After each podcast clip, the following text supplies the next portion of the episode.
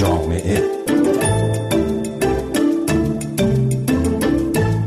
سلام این مجله جامعه رادیو فرداست و من فهیم خزر هیدری هستم فروردین 1400 منطقه حفاظت شده فیل خاصه استان زنجان مهدی مجلل و میکائیل هاشمی دو محیطبانند که با شکارچیان غیر مجاز درگیر می شوند. درگیری مسلحانه است. متخلفان به محیطبانان شلیک می کنند. با سلاح جنگی و تیر خلاص را هم به سرشان می‌زنند. دو محیطبان دیگر در راه انجام وظیفه خود و حفاظت از محیط زیست ایران کشته می شوند. در سالهای اخیر از کشته شدن 145 محیطبان در هنگام انجام وظیفه خبر داده شده. نه همه آنها اما تعداد زیادی از آنها در درگیری با متخلفان و شکارچیان غیر مجاز جان خود را از دست دادند. بسیاری از محیطبانان هم در این درگیری ها دچار معلولیت و نقص عضو و خانه نشین شدند.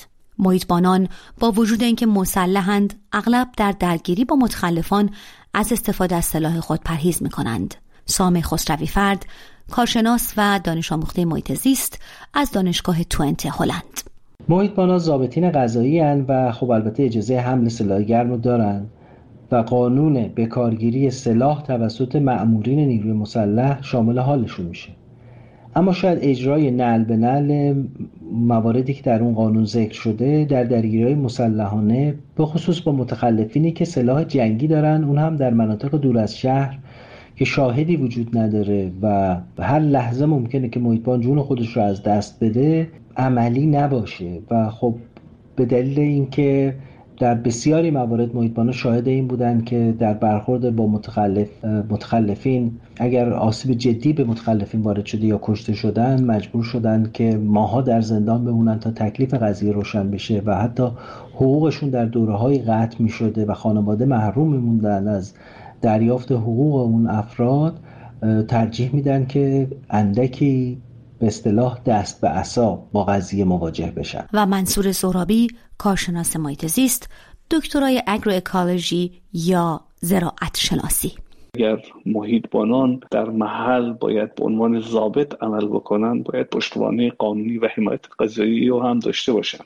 اما نه تنها پشتوانه قانونی برای حمایت از محیطبانان در هنگام انجام وظیفه در کار نیست بلکه امکاناتی که محیطبانان در اختیار دارند هم اندک غیر استاندارد و اغلب ناکارآمد است. بودجه که اختصاص داده میشه به سازمان محیط زیست نسبت به سایر ارگان ها و نهادهای دولتی و حکومتی بسیار بسیار پایین و ناچیز هست و در این بین بودجه های اختصاصی به محیطبانان هم از سوی سازمان محیط زیست کافی نیست. امکانات لازم رو ندارند. برای نمونه جلیقه هایی که هست بسیار سنگین است و محیطبان توان اینکه از اون استفاده بکنه هم نداره. اینا باید جلیقه بسیار سبک و مدرنی رو داشته باشن. باید دوربین های کافی و مدرن رو در اختیار داشته باشن. سام خسروی فرد می‌گوید گاه امکاناتی به محیطبانان داده شده اما همان موارد هم ناکافی و غیر استاندارد بوده.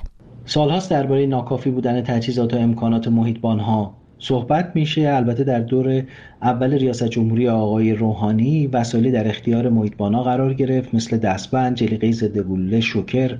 البته همه محیطبانها مجهز به این وسایل نشدند به لحاظ کمیت گویا ناکافی بود.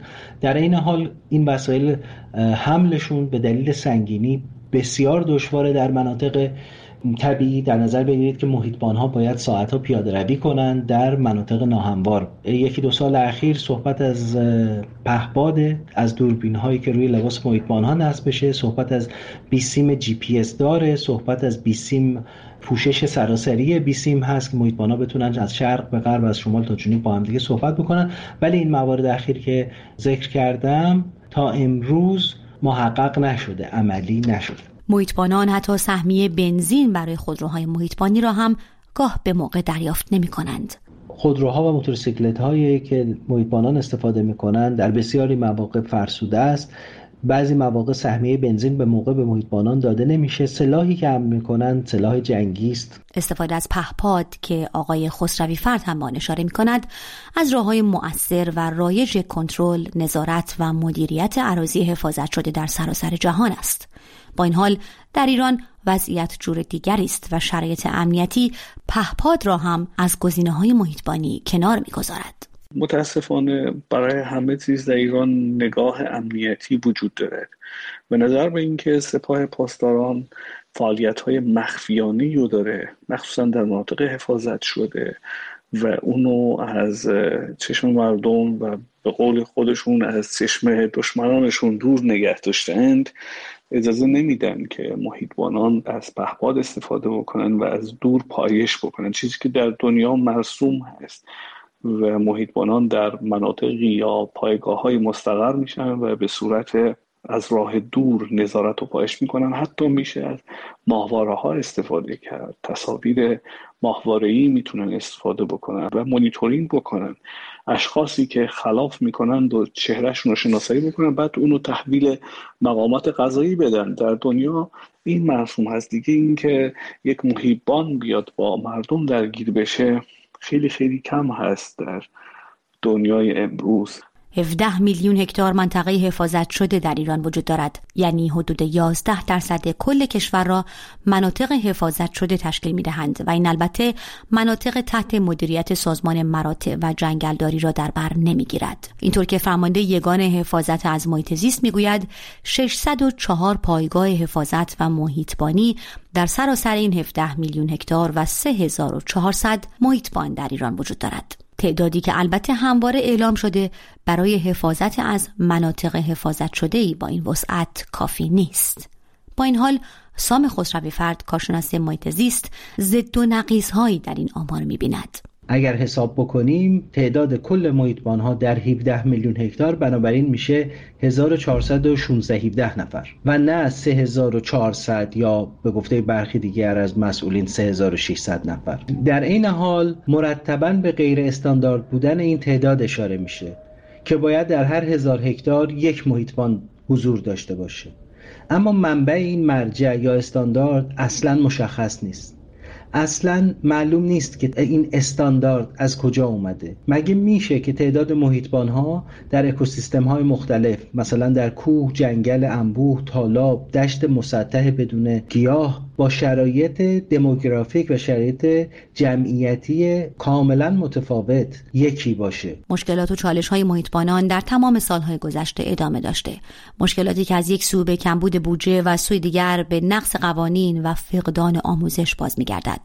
بودجه هایی که منصور سهرابی کارشناس محیط زیست می‌گوید اگر از فعالیت های نظامی و برون مرزی به محیط زیست کشور منتقل شوند حتما شرایط را تغییر می‌دهند. بودجه هایی که برای ادوات نظامی موشک و غیره و یا بودجه هایی که برای فعالیت های برون مرزی در ایران صرف میشه اگر این بودجه ها به محیط زیست بیاد و اختصاص پیدا بکنه برای تجهیز محیطبانان و جنگلبانان ما می‌بینیم که مشکلاتمون می‌تونه کمتر بشه. در این حال سام خسروی فرد کارشناس محیط زیست تاکید می‌کند که اگرچه آموزش در حوزه محیط زیست اهمیت بسیاری دارد اما هیچ تغییری بدون حمایت و مشارکت مردم محلی ممکن نخواهد شد. مردم محلی خودشون رو مالک سرزمینی می‌دونن که در اون دارن زندگی می‌کنن و حق خودشون می‌دونن که از حیات وحش از آب از گیاهان اون عرصه استفاده بکنن